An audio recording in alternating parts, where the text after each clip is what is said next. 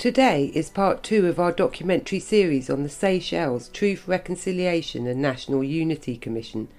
Beneath the surface of this paradise archipelago lies a hidden and tragic history of torture, murder, and forced disappearances. I speak with Demetri Wijesinghe, an international investigator, and ask how he managed to persuade the high level intelligence operatives, military officers, and perpetrators of death squads to open up and reveal their truths? And how did the victims' families feel when finally facing these perpetrators? As always, we connect how these processes of truth telling could be applied in the UK context when looking into our colonial past, the aim of which is to create dialogue over division and help us overcome the toxic culture wars of today.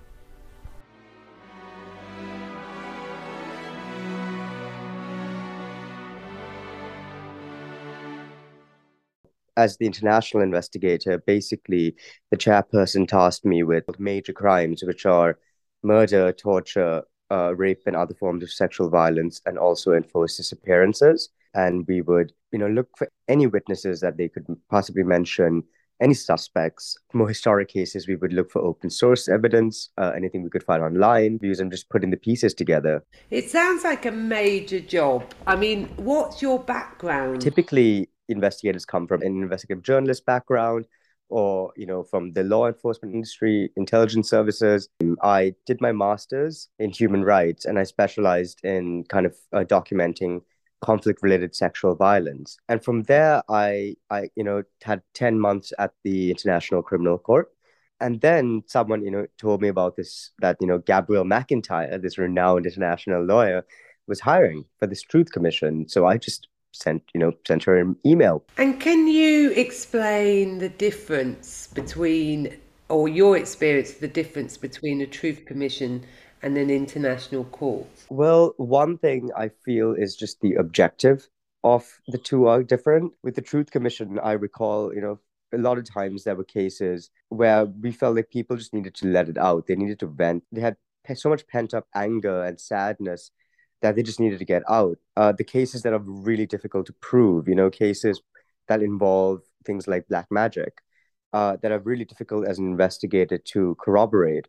But still, we would allow people to come and you know provide their uh, testimony and just kind of you know share their their experiences you know with the commission because at the end of the day it's a healing process whereas international courts are obviously uh, kind of more uh, typical you know judicial systems I think also with the Truth Commission, the evidentiary threshold is uh, is a bit lower, just given the context of the cases we're dealing with. A lot of truth commissions are dealing with a huge kind of uh, mandate. You know, if you look at the South Africa Commission, if you look at uh, the new Australian Commission for Indigenous Indigenous Rights, uh, you're looking at a far greater scope of time uh, to deal with, whereas international courts are dealing with kind of a more specific uh, situation.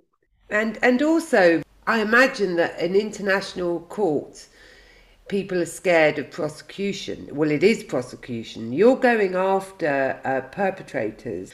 How did you explain to them the difference? They must have been nervous, and did you did you think they actually saw it like an international court? At, at the beginning, it was just building trust with these guys because yeah, they really just thought that that we were going to screw them over, I suppose, because they just thought you know we're going to get them to come and give us this evidence, and then we're going to use it against them and prosecute them. So I think we have to be just build trust first before we kind of convince them of anything about how the Truth Commission works.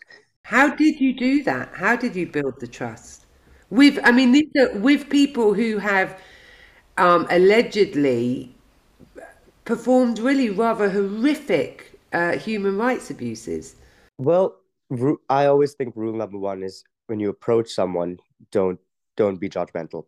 I think these perpetrators, what people, I guess, didn't really understand is that, you know, the whole situation is far more nuanced than you'd think. It's not really black and white, good and bad. Would always approach them with no judgment. It's like, listen, I have this evidence of, you know, these allegations against you and what you've supposedly done.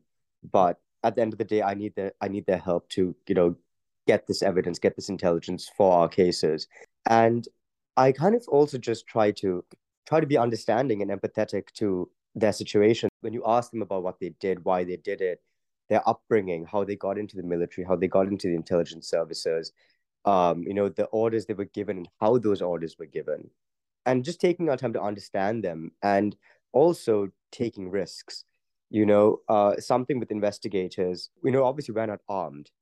Don't, I mean, I, in the Seychelles, I really had no security either, you know, no close protections officers or anything like that. Uh, and, you know, I would go almost on a daily basis to their houses on their territory and kind of show them listen, I'm not afraid of you. I'm not scared of you because I feel like I don't have to be scared of you, which means I trust you. And if I trust you, you can trust me too. And try and build a relationship like that. Pretty vulnerable and brave thing to do. Did you have any hairy moments?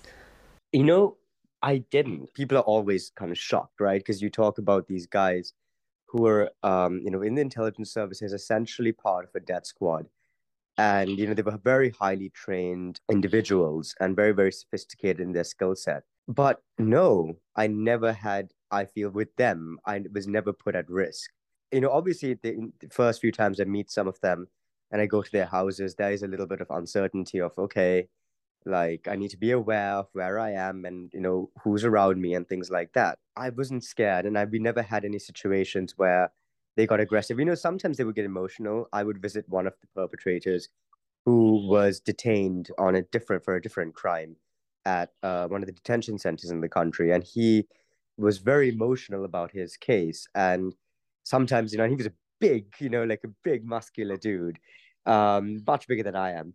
And when he was to get angry, he would slam both his hands on the table, and the whole table would shake, you know. And you would have the people around me would just jump because they would think that this guy's going to you know, jump at them. But you know, I was sitting right next to him and look, you know, listening to him and what you know, kind of looking at him while he was telling me this and slamming his hands on the table. And I knew that that anger wasn't towards me, so I had nothing to be scared of, you know. But there were those moments, obviously, where they would get emotional and angry, but that's all understandable given the kind of questions we were asking them and the situations we were kind of putting them in. Can you give an example of what kind of questions you were asking or a particular case? Is there an, one that stands out to you, like that that guy who what was he accused of? He was uh, involved in two murder cases um, of two different persons, and you know he was one of the few perpetrators who actually came forward and confessed. You know, so credit to him on that on that part, because not a lot of the perpetrators actually confessed. I think with the questioning, it's really interesting because, you know, I think people have this kind of image of how investigators question suspects as this very, very, you know, confrontational, uh, aggressive kind of interrogation. Uh, and I guess that comes from movies and TV shows and things. But I, you know, always was very relaxed and I would build to it. I would always start off with an open ended question, get them talking, you know, get them comfortable speaking and, you know, uh, kind of get that fluidity going in our conversation. And once that openness was there, they were talking and telling me things. So I'd always start with general questions like, hey, so okay, in 1984, what, what was your life like? You know, what were you doing? Were you married? Like, did you have kids? What was your job? You know, what rank were you in the military? Very basic questions just to get them talking. And then I would kind of bring in the more pointed questions of, listen, so you said you were a major in the army at that time. Do you know this guy? He disappeared that same year. And according to our, you know, evidence, he disappeared. He was maybe taken to the same army camp where you were the major and the commanding officer. So, you know, do you know anything about that? And then, you know, we would build it like that. But it always starts off as a general conversation. You know, I'm not going to jump straight in and be like, did you do this? When you say very few perpetrators came forward, you did have that 10 year threat of, of imprisonment if they didn't come forward and be part of the court. How, did, were they aware of that? And how often, how did you mediate your way through that if somebody was not being so compliant? So that stipulation um, was not that they had to confess, obviously, you know, because that would that would just not be right. But it was that you know when there were communications sent from the commission, they would have to comply, and most of these guys would do that. So we, so we never, I don't think we really enforced that re- at, at any point, but it was always a threat that we used when needed. Listen, these guys are intelligence officers, they're high level intelligence operatives and military personnel. They knew how to play the system. They knew, okay, we're going to go to the commission, but it's what we say that matters. It's not about whether we go or not. It wasn't as straightforward as threatening them with jail time uh, to try and get them to tell us things. It was about how to open them up, maybe. I mean, yes, Gabrielle mentioned that that they'd find ways in the court to kind of say we're re- we're really sorry for what happened, but not point the finger to particularly to themselves. It's not with everyone. Was that your you know? experience? I think with certain individuals, we were successful in pulling at their, you know, finding the kind of correct pressure points. Uh, so we had one very very pro- prolific member of you know the dead squad and how you know we approached him in one one way obviously uh, amongst others was that he had a you know very young child whom he loved clearly you know from my interactions with him going to his house i could see this was his golden child i was to tell him if things go south and you end up in jail for some reason this this little kid is going to grow up without a dad because you're probably going to go away for a long time so i said you know listen we're trying to help you out. We're not trying to put you in jail. We're trying to keep you out of jail, but we need your help. We need your cooperation because there are so many families out there that are just looking for their loved ones who want to know why their loved ones were killed. Uh, you know, they just want answers, and you can give us those answers, and we can help you, spend, you know, live a happy life with your child. And you know, we those types of things would sometimes work, you know, and that would obviously come after building trust with these guys. But there were others who you just couldn't crack because they were so uh, kind of faithful to the cause, you know, to the coup d'etat and to the purpose of the coup d'etat. They were so, so, so loyal to that that they just would not crack. So we would have to find alternative means of prove, proving the cases against them. This Is it what I'm hearing from you is a sort of trying to get people to soften on, uh, like, come out of their positions in a way um, through a gentleness. Is that yeah? I mean, I think something I I am in general not an aggressive person, and I do not take an aggressive approach uh, to my interviews and to kind of engaging with these people. Um, there are different reasons for that. Obviously, again, it's in my nature. Uh, I also find that you know confrontation doesn't necessarily garner the best results. Um, and also something I always kind of was reminded myself of is these are hardened men. You know, these are men who have had difficult lives that I cannot imagine, who have been through things I cannot imagine, and who are very, very highly trained, you know, they are not going to respond well to aggression from me, but they might respond well to me trying to understand their situation. And something that they never were given was understanding and empathy. No one tried to empathize with them. No one tried to understand how they ended up doing what they do. And I think having someone come there and talk to them about and try to actually listen to them and you know think about why did you end up being a killer you know i think they appreciated that and that made them want to talk more did you have experiences of how difficult it was for the perpetrators to to actually tell their families what they'd been doing quite often their families had no idea or their children like you say had no idea that they had been murderers. Yeah, Is I mean, that it the was case? really, really uh, heartbreaking sometimes. I would go to one of these, one of the guys' houses, and he's the one with the little the child, and he would take me, you know, we'd go in, he'd take me to the living room, sit me down, and get everyone to leave the room. And that's how we would do our interviews and stuff. Once he told me, he's like, listen, Demetri, can I tell you something? I'm like, what's up? He's like, uh, there's a little issue, you know, it's, uh, it's a safety concern. And I said, okay, is someone threatening you? He said, no, but kids are making fun of my son at school saying your dad's a killer because that's what their parents have told him and they're bullying him. And he's seven years old. These are situations that we would encounter which were so sad because you know that child has nothing to do with this. That's sort of the cost to the perpetrator as well isn't it? Is actually exposing to their family. And they must want to try and explain to their family how they got involved as well these new truths, do you feel for the victims that they, yeah, did it work to bring out the truth of where, if somebody that had disappeared, for example? I remember in the South African Truth Commission, people found out where their relatives they never knew what had happened to them and they found out where they were buried or what their last hours were like. Did the Truth Commission disclose some of these new truths? I mean, I think we went really far with what we could do. Our situation was dire. The cover up on the crimes, the serious crimes that were committed, was very, very high level. No police reports, no police investigations, no no paper trail at all. Prior, you know, these cases were from the 80s. A lot of the disappearance cases happened in the 80s and late 70s. So a lot of witnesses weren't alive anymore. You know, tracking down witnesses was difficult. Some of the perpetrators weren't alive anymore.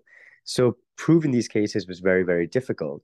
And unfortunately, we never re- we never really identified the burial places uh, of a lot of the disappeared. And we had an idea, but we couldn't really pinpoint it to this is exactly where this person is.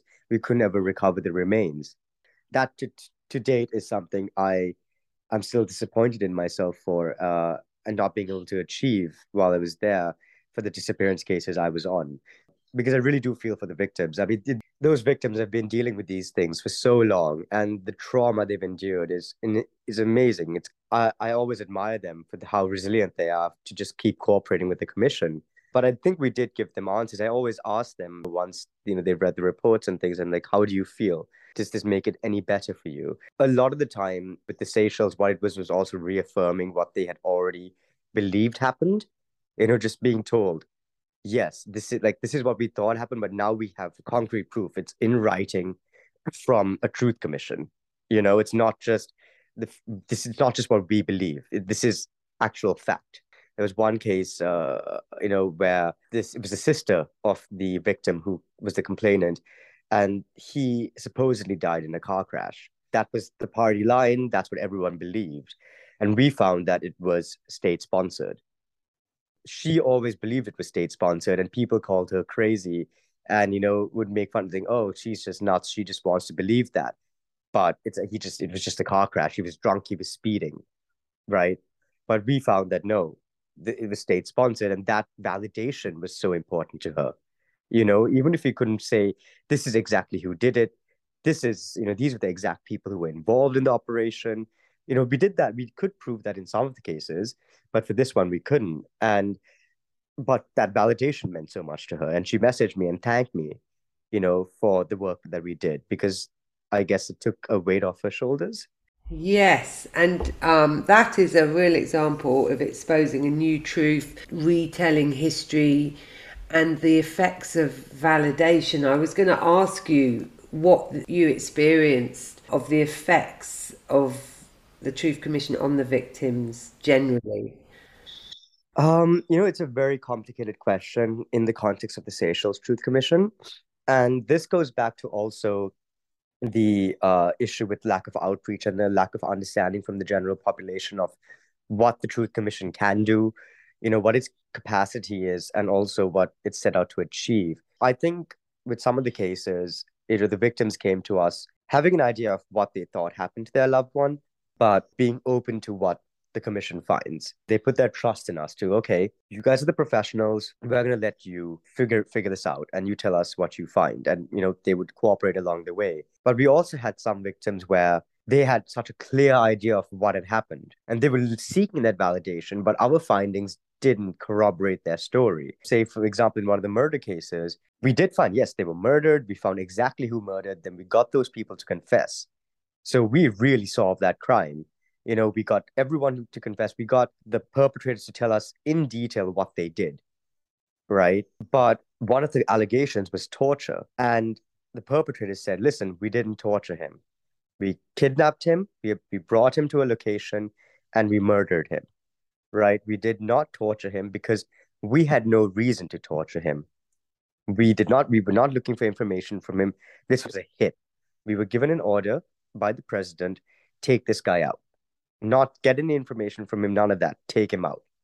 But the wounds, basically, they dumped his body in the ocean, and it was found a couple of days later. So through the body being in the ocean, you know, it, it decays, it bloats. It was near the corals, so it was getting damaged by grazing against the corals, things like that, and there were dam- there was damage around the body, but it wasn't torture. So, but the family were insistent. No, it was torture. It was torture. It was torture. The perpetrators are lying. They did torture him, and you know at that point it's difficult because they want to believe what they want to believe and all we cannot obviously alter fact to meet what their meet their expectations, uh, and it's a very very difficult thing there. When uh, I hear when I hear you tell that story, I think, how did you manage, and how does it work? A truth commission to hear and reopen all that pain. You know, your your secondary witnessing kind of and hearing testimony that is really heartbreaking and shocking. How did it affect you personally? I think someone who deserves a lot of credit, and I'm going to take this second to actually say it, is Gabrielle herself. Would not have been able to survive two years in the Seychelles without her support. The the crimes we were dealing with and things like that. That's that's what we signed up for. You know, that's kind of part and parcel of what we do. And we understand the ramifications that come with that to mental health to physical health to your personal life and what you have to do to deal with it. But the seychelles made life very difficult for us. That's really how i got through those two years is having her just back me up all the time. Thinking of the victims with the perpetrators gabrielle said one of the extraordinary things was that the victims were given the chance to really confront their perpetrator of the crime. How did you experience that? I think that was really helpful. I think a lot of people came out of that feeling better. And I think they it was important for them to say what they had to say. We had one guy who was part of the squad who, after he, you know, he would confess to us and tell us things, he kept telling us, please, where can I meet the victims? Where can I meet them? Because, you know, we would tell him, please don't like you know approach them in public and things like that. You know they might be scared. They don't know what's exactly happened. Like you know we haven't disclosed the fact that you're involved in this yet. And he would always ask us he's like demetri please tell me when can i meet these people? I want to meet these people. I want to tell them like how sorry i am for what i did. From what they said you know he used to tell me he's like listen we did this because we were given orders and told that what we're doing was to protect the nation for national security was to protect our president. And now you're telling us that all all these people we killed some of them it wasn't like it was not it wasn't necessary. You know there was no threat. It was a personal vendetta or it was some other reason. You know they wanted to convey that to the victims and the victims obviously wanted to pose their questions to the perpetrators and to just i guess yell at them and confront them and tell them how they've how the loss of their loved one has affected them so i think it was a really important process for them to kind of engage like that and it was actually, for the most part, it was very civil and very well controlled by the commission. But I think it was a very important part of our process. It sounds like both sides, perpetrators and victims, went through some kind of process of transformation. Do you think that happened? And what do you think the transformation was? I think with the perpetrators, I always talk with the perpetrators because I feel like I spend most of my time uh, was dealing with them, and so I got to know them a lot better, you know, uh, like really, really well. Whereas with the victims, I mean, there were so many victims, but given I would only be working on a, a certain selection of cases, you know, and I would never, I mean, obviously, I wouldn't be seeing them all the time because I wouldn't want to, you know, bother them all the time. I would kind of want them to have their peace, and I know it's very traumatic for the victim to always, cons- you know, constantly be engaged with the case. I know with one of my disappearance cases, I would deal with it was a family of 13 siblings. And it was one of the siblings who would constantly communicate with me. And I would tell her, I would be like, listen, at any point, you know, I'm going to let you come to me with questions. I will come to you when I have new findings. But if you have questions, come to me because I don't want to bother you. And with regards to transformation, I think the perps got a better understanding of what happened and you know how they were used and how they were manipulated into doing these things. Eh, it's obviously difficult to hear because they dedicated their lives to this the work that they did. They would they thought they were doing it for a just cause. And they they learned that they they didn't do it for a just cause that there were alternative means. And it was a difficult thing for them but i think i think i remember one of the victims once during that confrontation during the hearing asked one of the perpetrators would you ever would you ever do this again and the perpetrator said you could pay me all the money in the world but i would never do this again you know and that was really telling do you think there's wider lessons from that that transformation and that story to other countries if those stories could be told other countries and people in similar situations would also learn from that? Yes. I mean, I think that what we dealt with in the Seychelles, what we found out, and these lessons that we learned, I feel it could be benefit a lot of people. And I think something that I developed over there, and I feel like I constantly try to convey this when I talk to people now, is empathy. You know, is learning to be empathetic towards everyone and not judging people.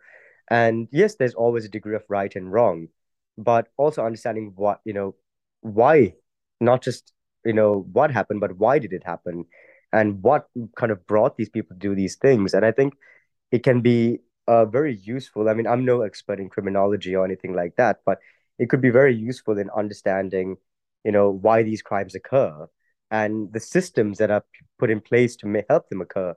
You know, if you look at um, the guys who were in the you know the death squad and stuff, they were very much from like you know impoverished backgrounds who were given uh, a new lease of at life. They've brought to the army and the intelligence services, given money and power, and then you know they felt like we have to do whatever we're asked of because you know these people gave us a new life and these systems in place. I think there's a lot of lessons that can be learned. You've witnessed the perpetrators who who are still in power. They may not be the ruling party, but they were still in high positions, they were brave enough to engage in the Truth Commission. Why do you think in Britain those in power are avoiding it? Well, I think, you know, you you can say that they were brave enough to engage with us in in the Seychelles, but there was also they were kind of their hand was forced to a certain degree. The commission was set up because uh, even though at the time the commission was set up, the executive was part of the former party that was, uh, you know, Albert Rene's party.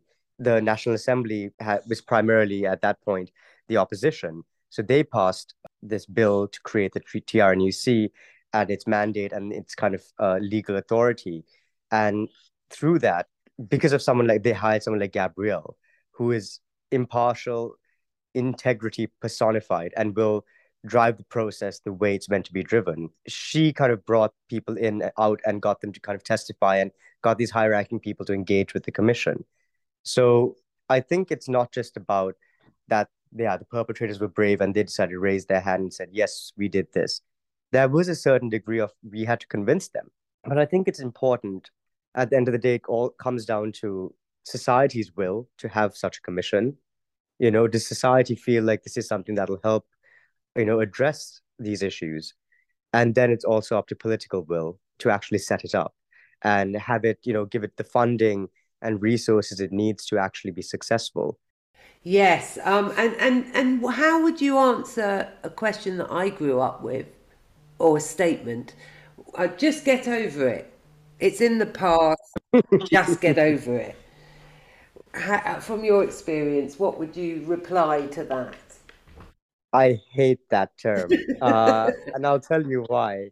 Sorry, just I I, I had to control myself and not cuss because I hate that term. Me too. But uh, because I grew up, I'm like I said, I'm Sri Lankan, and Sri Lanka has its history as well with yes, the war. Absolutely. And that is something that I would hear a lot of people say, and you know, I come from the ethnic majority. I come from the side that wasn't as adversely affected by the war as people from other ethnic backgrounds.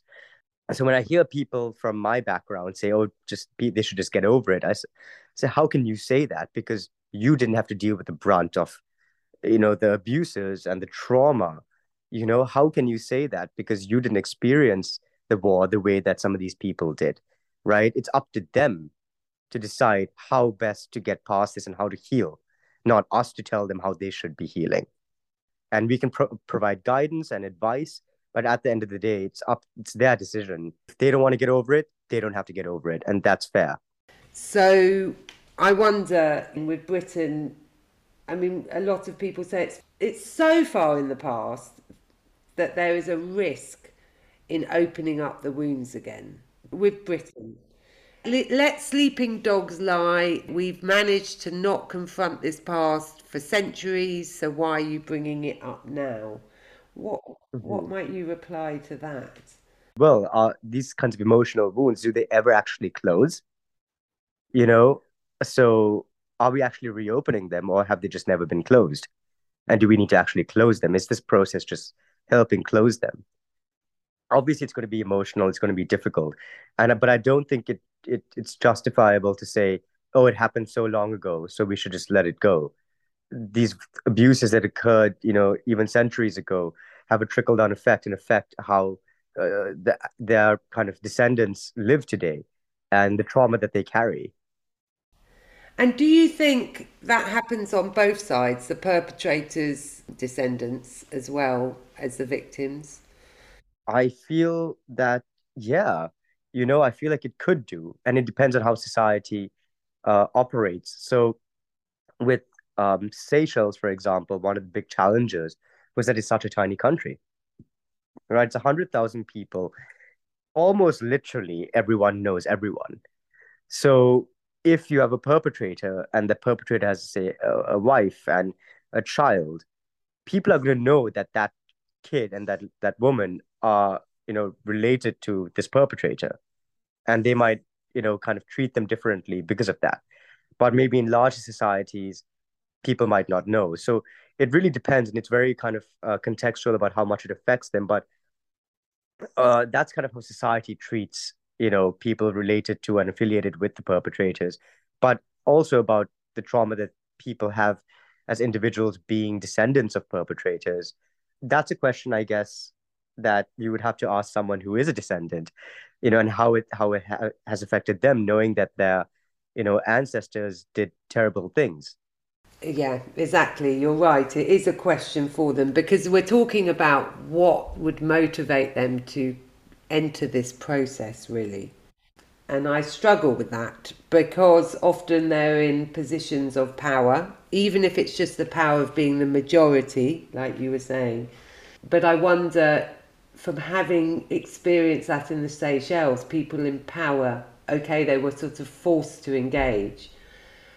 At the end of the process, it sounds like they benefited from it in some ways emotionally. Well, yeah, I think emotionally as well. And something that I would also use, you know, when I would try to convince them is about image, because I found that people in power obviously care about how society perceives them and they care about their image that they put out.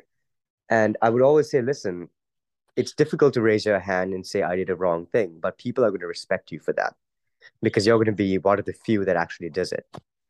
Well, like out of you know over a hundred perpetrators, you have like seven who've actually been brave enough to raise their hand and say, "Yes, I did this. I am here to give closure to the families and tell them what happened and tell them what we did." You know, um, and that's always something that I think plays to people in power is listen, if it's good for their image, they would do it. And a process like this, if you you know approach it in the correct way, it can be helpful to your image. They might see past you know the violations you committed and actually appreciate that you came forward and provided this truth. Yes, in, in Britain at the moment, it seems like there's a real blame culture, and you've got the media um, behind that as well. So it's quite hard in a way for people to confess without being sort of ripped apart. Um, were there any retaliations? Um, to the perpetrators? Or to the, well, or to the victims? Um, so actually, the, the perpetrators uh, did not retaliate against the victims. Uh, as far as I know from the, the perpetrators I handled, there was no retaliation because we, I mean, they knew they were already in trouble. So I think the, the victims feared retaliation, uh, but the individual perpetrators I dealt with, there was never any instances of them, you know, intimidating anyone, threatening anyone, anything like that. From the victim side, I think that were obviously sometimes the victims would tell us that we want to confront them and shout at them and do things to them. But, you know, actual incidents, there were just a few here and there. There was a few WhatsApp threats coming in and threats being made on Facebook and things like that. But we never really had an, uh, there was never a situation where I had to run in and get involved. There were obviously there were heated emotions. Sometimes you know, people would come, say a witness would come and say something that the perpetrator disagreed with, and I would get a call from the perpetrator who was really angry, saying, you know, like, and just swearing and shouting and everything, but they would never go and actually try to do anything to the to the victim.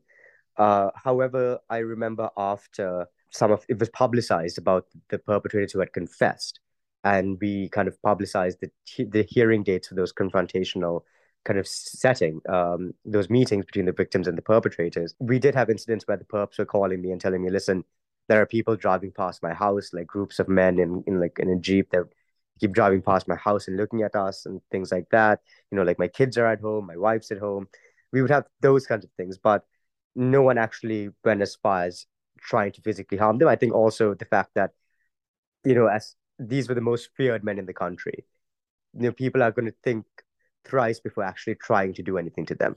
So here you might have, I mean, I've heard often when people talk about restorative justice, um, too much reconciliation, not enough justice. They want revenge or justice. How did you feel that generally people in the Seychelles at the end, how they felt about the Truth Commission? Did they see it as a sellout and that they've been denied justice? Um, so, just first thing I want to mention is I find that justice is kaleidoscopic. You know, something I would always remember is that, you know, when you go to the International Criminal Court, uh, the building is reflective. And I always thought, you know, it's a reflection because when you look at yourself, that is justice. Each individual has their own perception and notion of justice. I think it really depends on a case by case basis if people felt that justice was served. You know, I don't think a criminal prosecution is always necessary for justice to be served. It really depends on what the individual, the victim, wants. You know, with regards to some of the victims, they just wanted answers. You know, they were not out for blood. They weren't out for, they knew the state did this. They knew the order came likely from the president. All right. They just wanted to know what happened. You know, um, we had one case where it was a double murder. One of the most interesting cases, actually, where uh, a member of the opposition, political opposition, yeah, the MPR, him and a South African uh, individual were planning a series of bombings in the Seychelles, and they were captured, they were tortured, they were they were killed, they were dismembered, and then they were blown up in a car. The family knew that you know this this the the fa- the complainants were the family of the Shawad, and the family knew that the state did this. They knew that this that their you know sibling, their son, their this that he was in, involved in these kind of you know resistance activities and in in these kind of kind of dangerous activities, and they knew the state did it, you know, but they wanted to know what exactly happened, you know what what was going on, you know, like they wanted to know the finer details, and we got them those finer details. Uh, that was one of our most successful cases. Actually, we got we got the names of all the perpetrators. We got so much evidence on that, and they were very happy with that. You know, the, the victims, we spoke to them after we had completed the investigation, and they were happy with what we had found. Uh, they didn't talk to us about, you know, further prosecutions or anything like that. For them, they got what they wanted out of the commission. But there was some who were out for blood, who wanted the perpetrators to be put in jail, you know. Um, and yeah, you know, we could never satisfy everyone. Uh, and I don't think overall reconciliation, we were, I don't think we were successful in that. Uh, and I think would have been very difficult to be successful in that uh, because reconciliation is means different things to different people. So it's going to be very difficult to please everyone when you have uh, kind of certain restrictions on what you can do. I do think again having an outreach program uh, and having the funding to have done that would have helped. You know, uh, would have helped us kind of educate the people on what they should expect out of this process. You know, to tell them, listen, we don't think criminal prosecutions are likely. So they would manage the expectations, and that may have helped them feel like they've, you know, they were del- justice was delivered, but they came in thinking all these things could be achieved, and then learned throughout the process that it could not be. And I think that was disheartening for a lot of them. And, and that brings up reparations, which could be a crucial part of the reconciliation process. Although there's been a report, there doesn't seem to be any political will to put it into practice. What did you hear from the perpetrator's perspective about reparations? Could reparations be done on a personal level or were they more on a national level? Yeah, when we drafted the reparations policy, we had a lot of consultations with experts from different international NGOs that you know dealt with uh, reparations and transitional justice, and try to develop something that was uh, in that met international standards, but was also unique to the situation in the Seychelles. Uh, so the reparations were kind of awarded. When I say awarded, I meant we the commission would say this is what they should be given uh, on a case by case basis, and we had a tier of crimes, and the different crimes had different values, monetary values, and other things, you know, like uh, non-monetary reparations attached to those those violations. I think political will is something that really hindered the TRNUC and a lack of overall competency.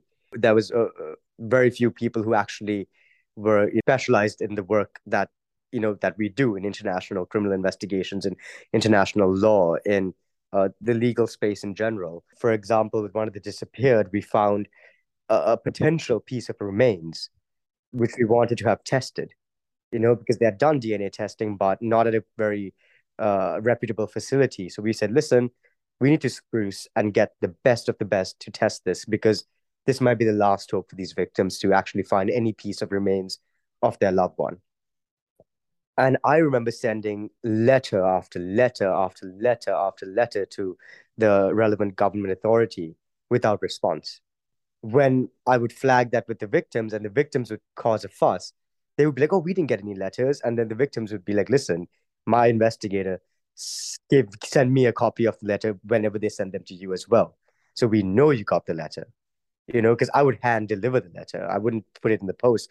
I would get in the car, go there, and hand deliver it. Like, this is for this person, like, please take it.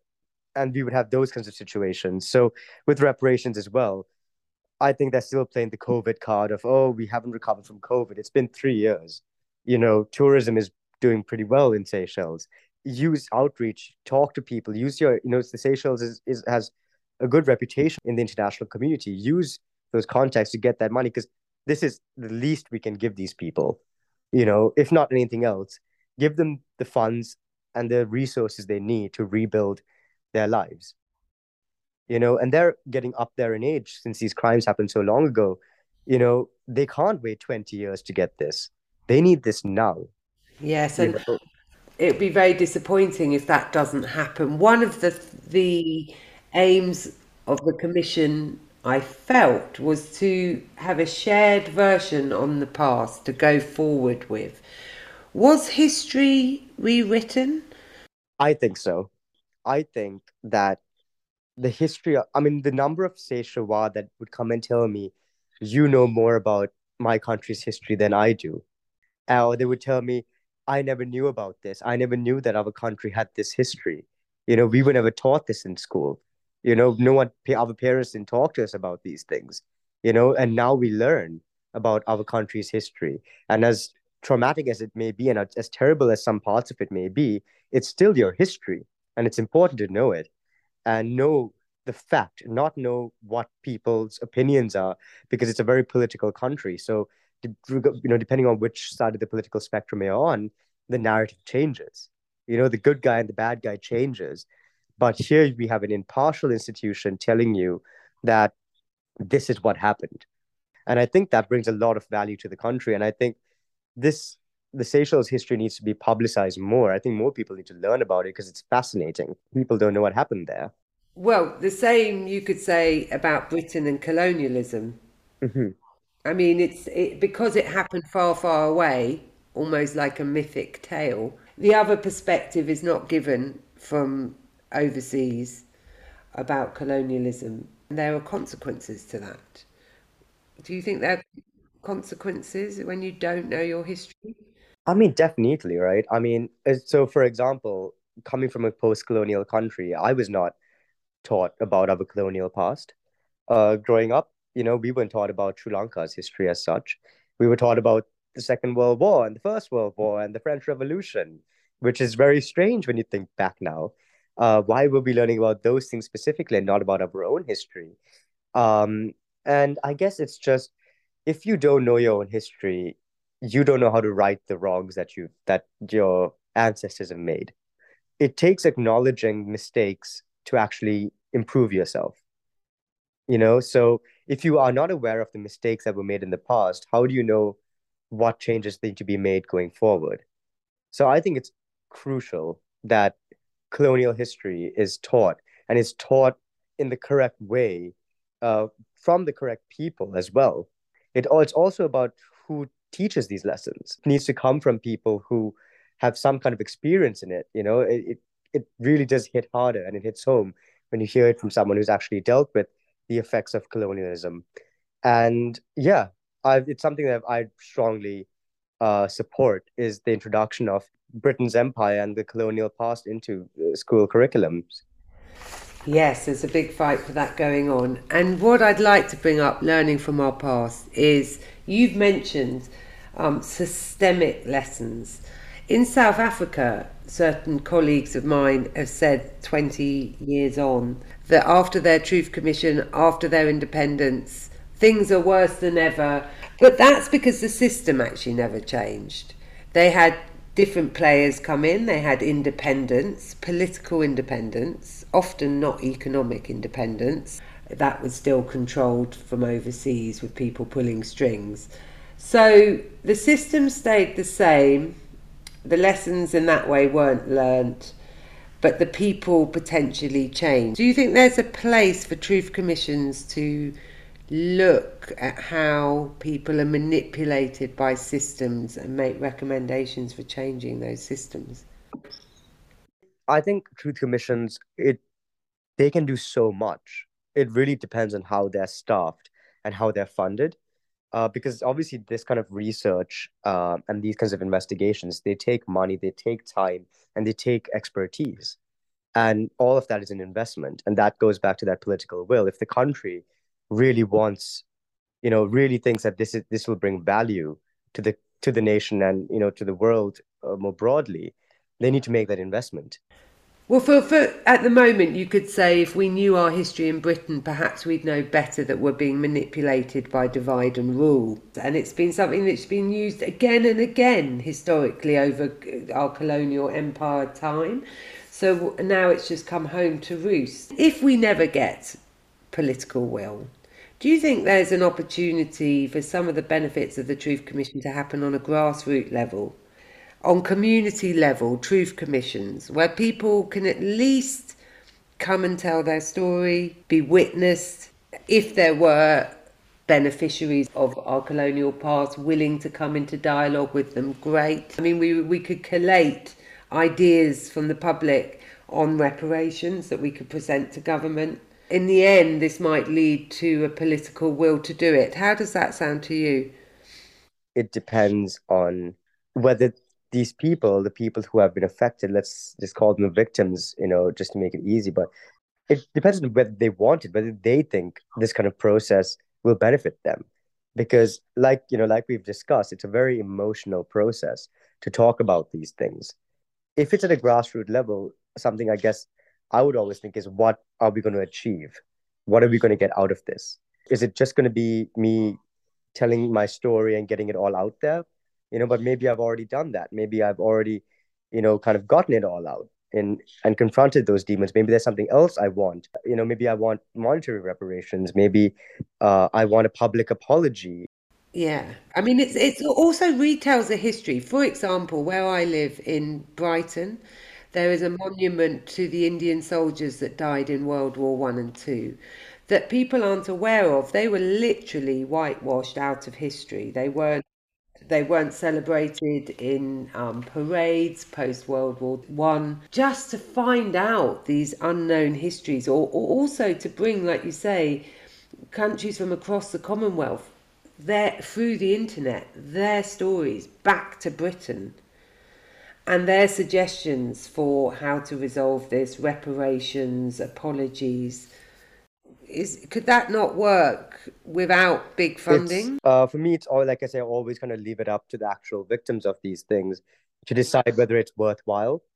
And I don't know, I don't know if that happens through you know a mass survey or if that happens through a focus group or how you kind of ascertain what societies will and what their wants are with regards to this kind of processes but i feel like that would be the starting point and from there you know it would be about trying to manage expectations given the limitations that are faced and yeah I, I always try to leave the power in their hands with these things even with the truth commission you know like we said complaints driven no one had to come and provide their complaint you know, one of the most prolific cases in the history of the Seychelles, which is tied to the UK, you know, the uh, the assassination of Gerard Hoareau.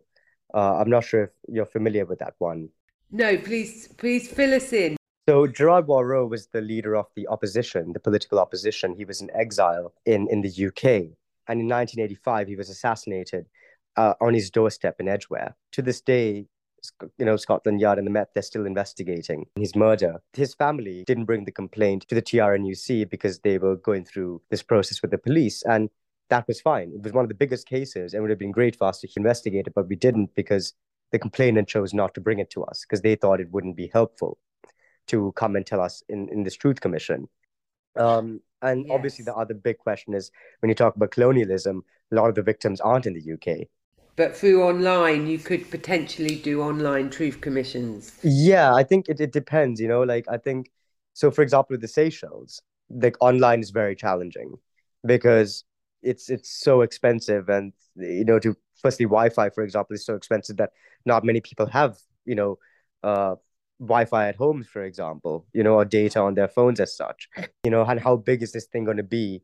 Uh, and you have to kind of think about the limitations as well of how much you can actually do. Because when you talk about colonialism, it's such a huge, huge, huge, huge uh, kind of atrocity that occurred that addressing it is obviously going to take uh, a massive effort. Do you think in the Seychelles, the sort of history of colonialism and independence is ever explained? I didn't ever experience kind of that conversation about colonialism coming up. That was not really a discussion that we had. Uh, I had with people uh, who we never really discussed the colonial history too much, to be honest. Two last questions. How did you deal with subjective recollections? How did you keep yourself to the facts and managing not to be manipulated by rumors and social media? Um, I mean, I'm always someone when it comes to these things. I look at the facts. Um, I don't let uh, emotion get involved in how I analyze something, and I think that's that's really important in investigations, right? I mean, uh, say someone makes a complaint and it's very emotional. You want for to be able to prove that that this happened, but you know, in, in some instances, we find that it didn't, and you have to be able to place the facts. Obviously, when you convey those facts to the complainant, you have to be sensitive in how you do so. And, you know, obviously you don't blame people or say, you know, you were lying and think make accusations. But you do need to stick to the facts and you need to, you know, uh, kind of look at things from a neutral lens if you want to get the actual truth out and not just what people want to be the truth. Which is which is a skill in itself, I must say. And then we've talked about whether it's closure or a new well my question is was it closure or a new start? Did it lead to a change in the culture? I think it's too soon to tell. Um, if it's changed uh, led to a change in the culture I mean, the commission just closed its doors about a month ago. Um, so i think it's too soon to figure out how this is all going to affect society but i think reparations are a big part of that. Um, i think that might help people move on so apologies are not enough then. You know, the thing with apologies, like I said, is um, in the cases where it did happen, the victims just didn't care about the apology. You know, they didn't care about the apology, they didn't care about the context. They were so deeply scarred by the loss of their loved ones that they didn't care about why it happened, you know? Um, and I think that also is a, was a flaw in the mandate of the commission when it was drafted. The fact that we looked for individual perpetrator responsibility, you know, because you're looking at guys who executed operations, but those those operations, you know, they didn't like I always tell them, they didn't wake up in the morning and decide to go and kill someone. You know, these orders were passed down a chain of command, but the anger is not geared towards the people at the top of that chain necessarily. The anger is geared towards the people who executed the operation, and I think there's a degree of unfairness to that as well. You know, I understand it, but I think it's also unfair that it it happens like that. There was one case, however, where it was it was enough, where the family members of uh, two two people who were murdered, they forgave the perpetrators because the perpetrators were very young at that time, and they were given their orders by the president himself. you know, and all that came out. But for the other cases, we didn't really see that, unfortunately. No, and it sounds like it's on quite a personal level. If it's a, if the apologies to be effective, one to one. I mean, if you're dropping bombs from a height, you never have that personal person who who pressed the button that dropped the bomb. So then maybe you blame the country and the system more. Yeah, these were all very personal cases, right? I mean, the, the, the executions were by gunshot, by stabbing, by suffocation, very, very intimate crimes.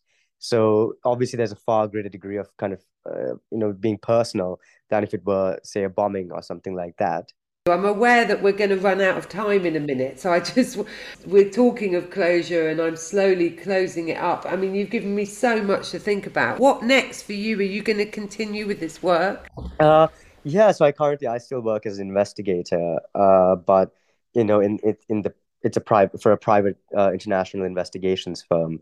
Uh, I don't do too much on international uh, law at the moment, but I do want to get back into that. I'm really happy that you have put the time and effort into actually discussing the Seychelles TRNUC because, like I said, I don't think it gets enough coverage, and I think more people can you know learn valuable lessons, but also learn about the history of Seychelles because when you say Seychelles, everyone just thinks of utopian uh, holiday destination, and the country it's not fair to the country that that's all it's known for. It should be known for the entirety of its history and everything that's happened there because it has ties to, as you say, colonialism. It has ties to so many other things. I mean, it's it's a beginning of a journey of exploration um, to the Seychelles, and and actually, it's all about changing our landscapes everywhere, isn't it? Looking at the same landscape in a different way. So, like you say, it's a holiday destination. It's seen as a paradise, but uh, just underneath the surface, there's a whole other story.